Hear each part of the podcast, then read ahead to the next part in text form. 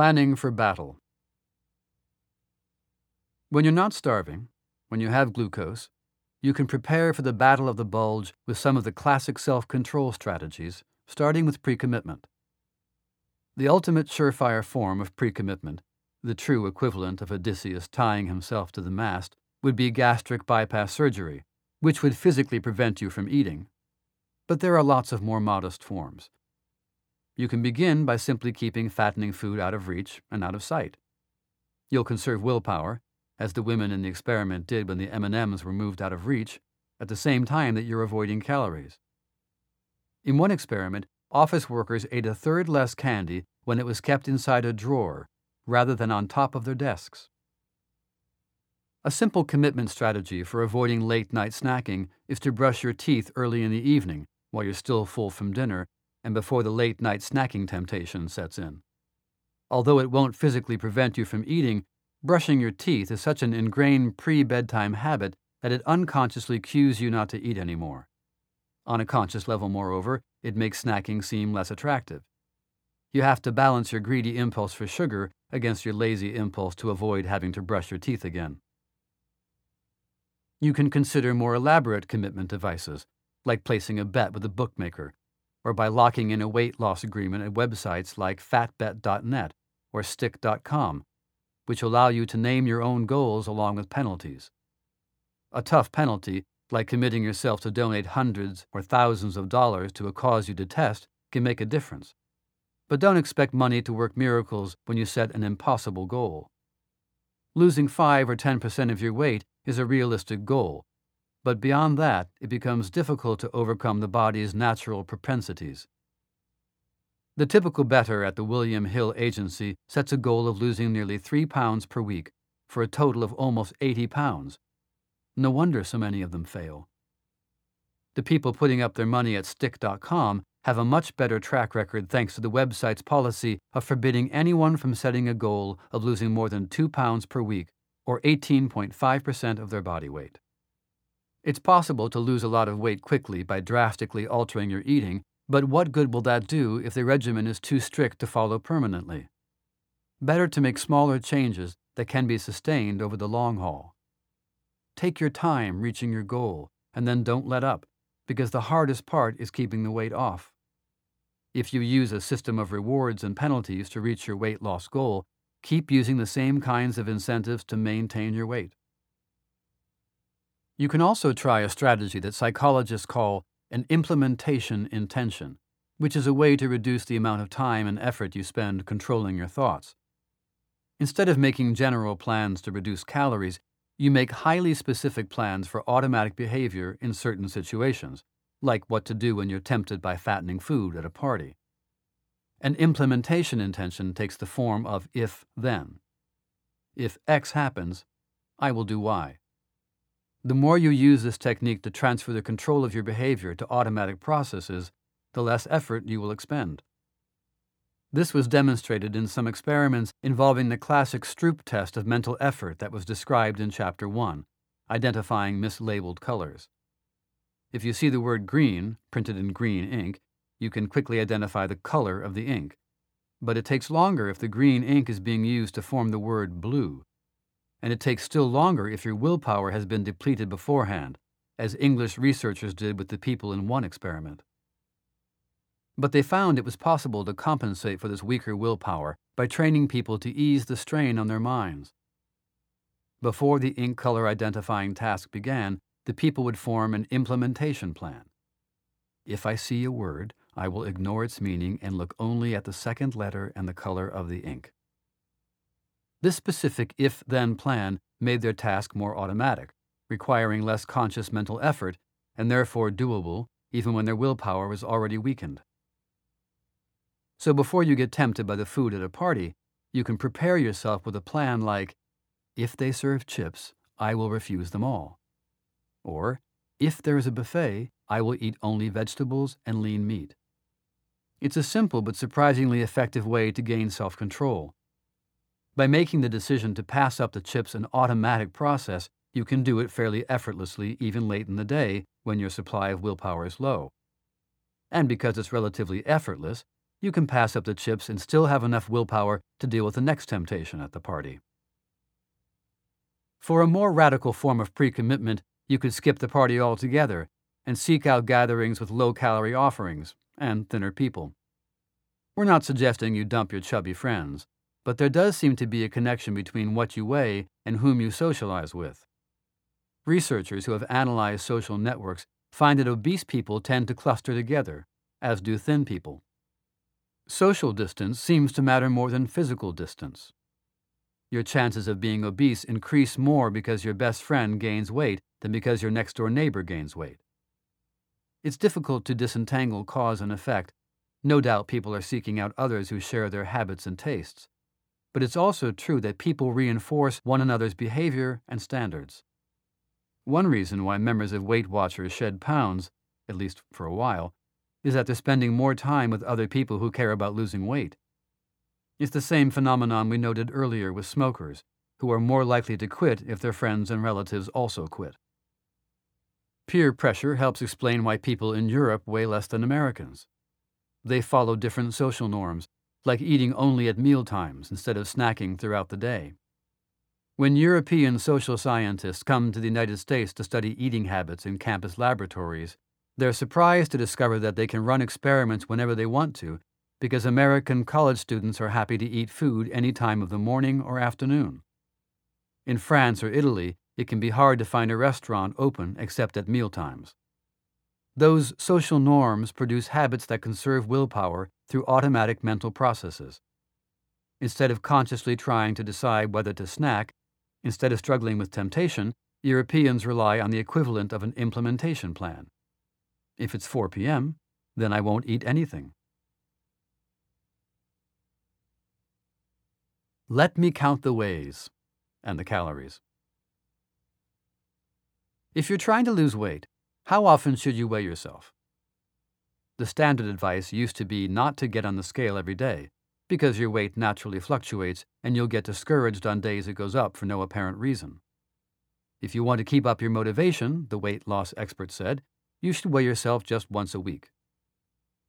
That advice seemed odd to Baumeister and other self control researchers because their work on other problems consistently showed that frequent monitoring improved self control. Eventually, a careful long term study tracked people who'd lost weight and were trying not to regain it. Some of these people weighed themselves daily, others didn't. It turned out that the conventional wisdom was wrong. The people who weighed themselves every day were much more successful at keeping their weight from creeping back up. They were less likely to go on eating binges, and they didn't show any signs of disillusion or other distress from the daily confrontation with the scale. For all the peculiar challenges to losing weight, one of the usual strategies is still effective. The more carefully and frequently you monitor yourself, the better you'll control yourself. If it seems like too much of a chore to write down your weight every day, you can outsource some of the drudgery by using a scale that keeps an electronic record of your weight.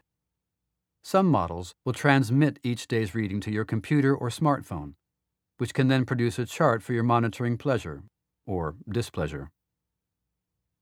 Even a very simple form of monitoring can make a big difference, as researchers discovered when they investigated an odd little mystery.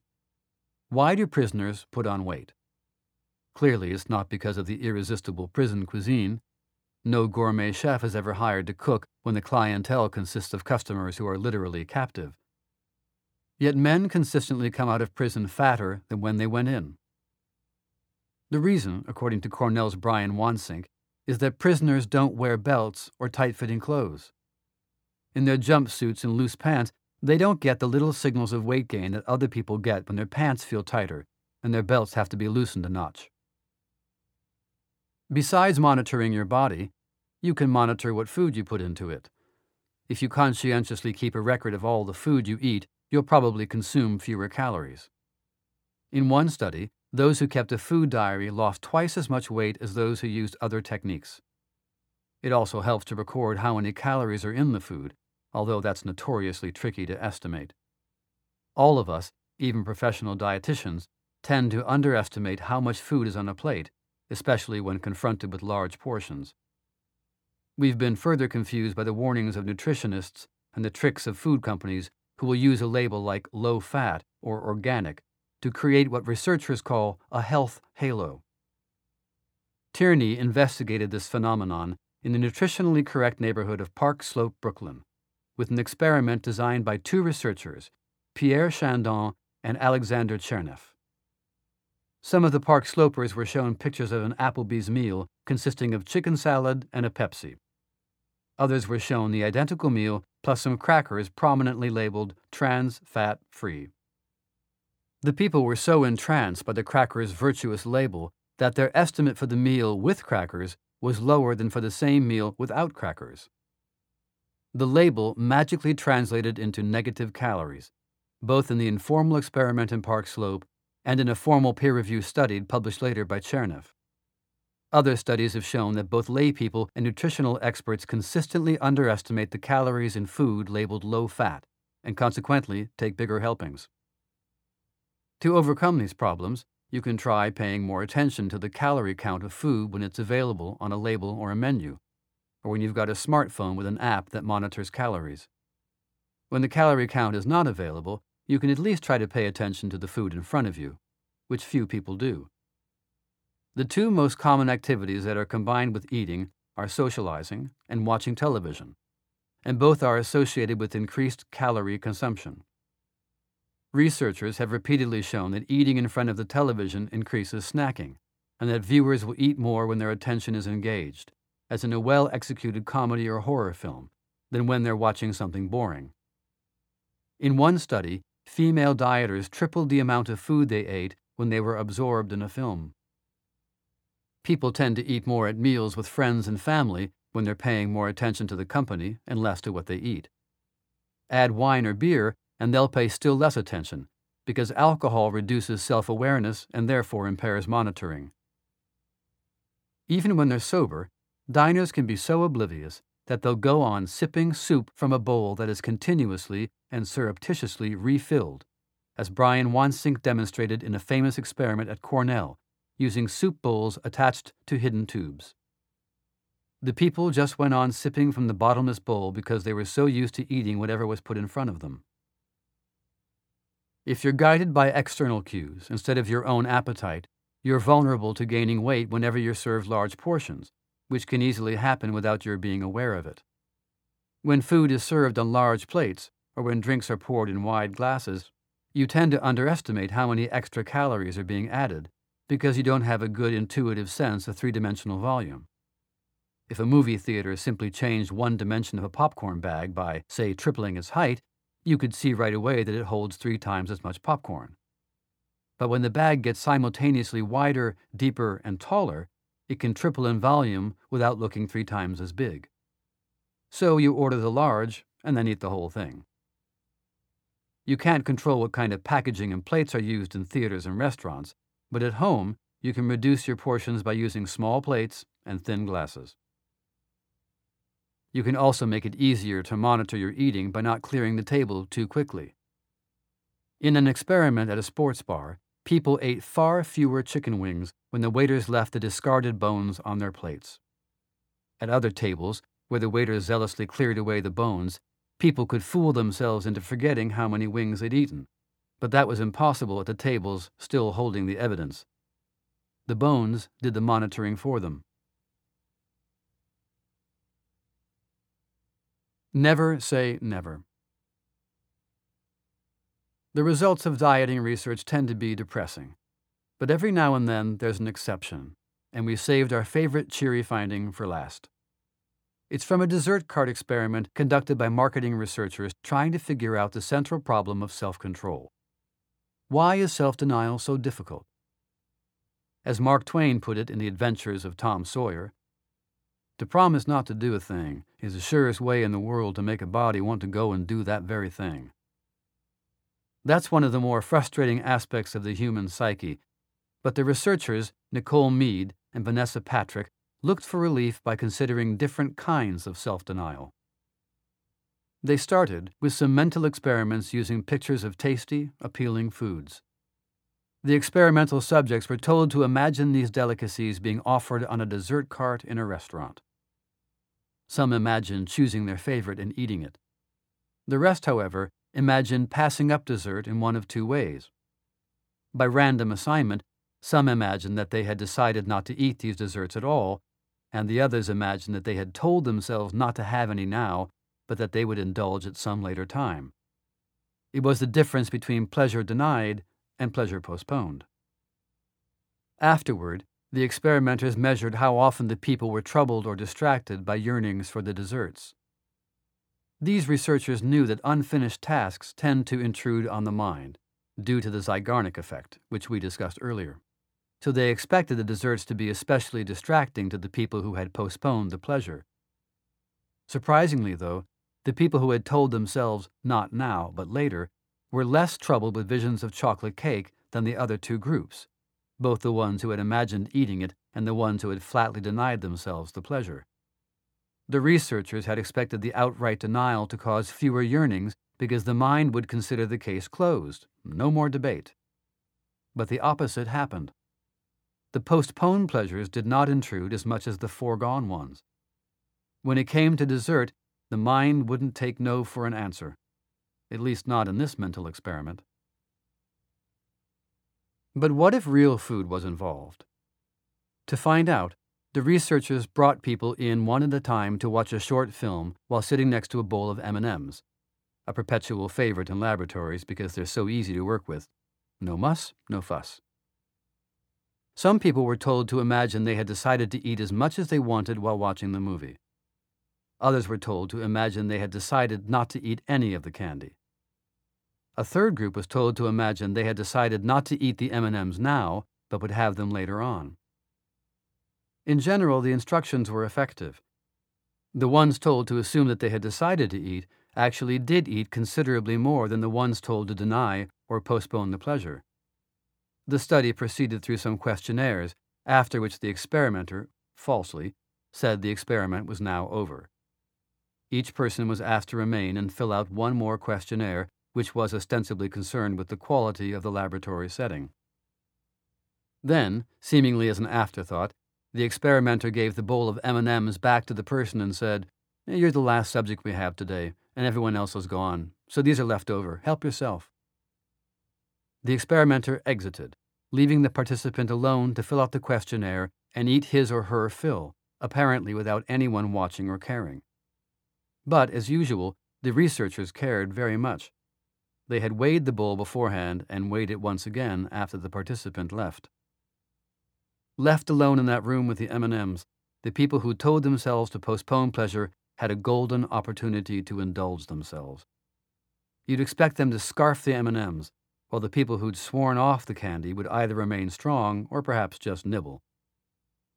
But exactly the opposite occurred. Those in the postponement condition actually ate significantly less than those in the self denial condition. The findings would have been impressive if people had merely eaten equal amounts in the postponement condition and the refusal condition. After all, the ones in the postponement condition were fully expecting to enjoy the treats later. The fact that they ate less than the others is remarkable. The results suggest that telling yourself, I can have this later, operates in the mind a bit like having it now. It satisfies the craving to some degree, and can be even more effective at suppressing the appetite than actually eating the treat. During that final part of the experiment, when all the people were left alone with a bowl of M&Ms, the ones who'd postponed pleasure ate even less than the people who had earlier allowed themselves to eat the candy at will. Moreover, the suppression effect seemed to last outside the laboratory. The day after the experiment, all the people were sent an email with a question. How much do you desire M&M candies at this very moment if someone offered them to you? Those who had postponed gratification reported less desire to eat the candy than either the people who had refused the pleasure outright or those who had eaten their fill. It takes willpower to turn down dessert, but apparently it's less stressful on the mind to say later rather than never. In the long run, you end up wanting less and also consuming less. Plus, you may derive more pleasure because of another effect that was demonstrated in a different sort of experiment. Asking people how much they'd be willing to pay to kiss their favorite movie star today, or how much they'd pay for a kiss three days from now. Ordinarily, people will pay more for an immediate pleasure, But in this case, they were willing to spend extra money to postpone the kiss because it would let them spend three days savoring the prospect. Similarly, delaying the gratification of creme brulee or molten chocolate cake gives time to enjoy the anticipation. As a result of that advanced pleasure, when you ultimately do indulge, you may find less of a need to binge and more of an inclination to eat moderately. In contrast, when you swear off something altogether and then finally give in, you say, What the hell, and gorge yourself. So when it comes to food, never say never. When the dessert cart arrives, don't gaze longingly at forbidden treats. Vow that you will eat all of them sooner or later, but just not tonight. In the spirit of Scarlett O'Hara, tell yourself, tomorrow is another taste.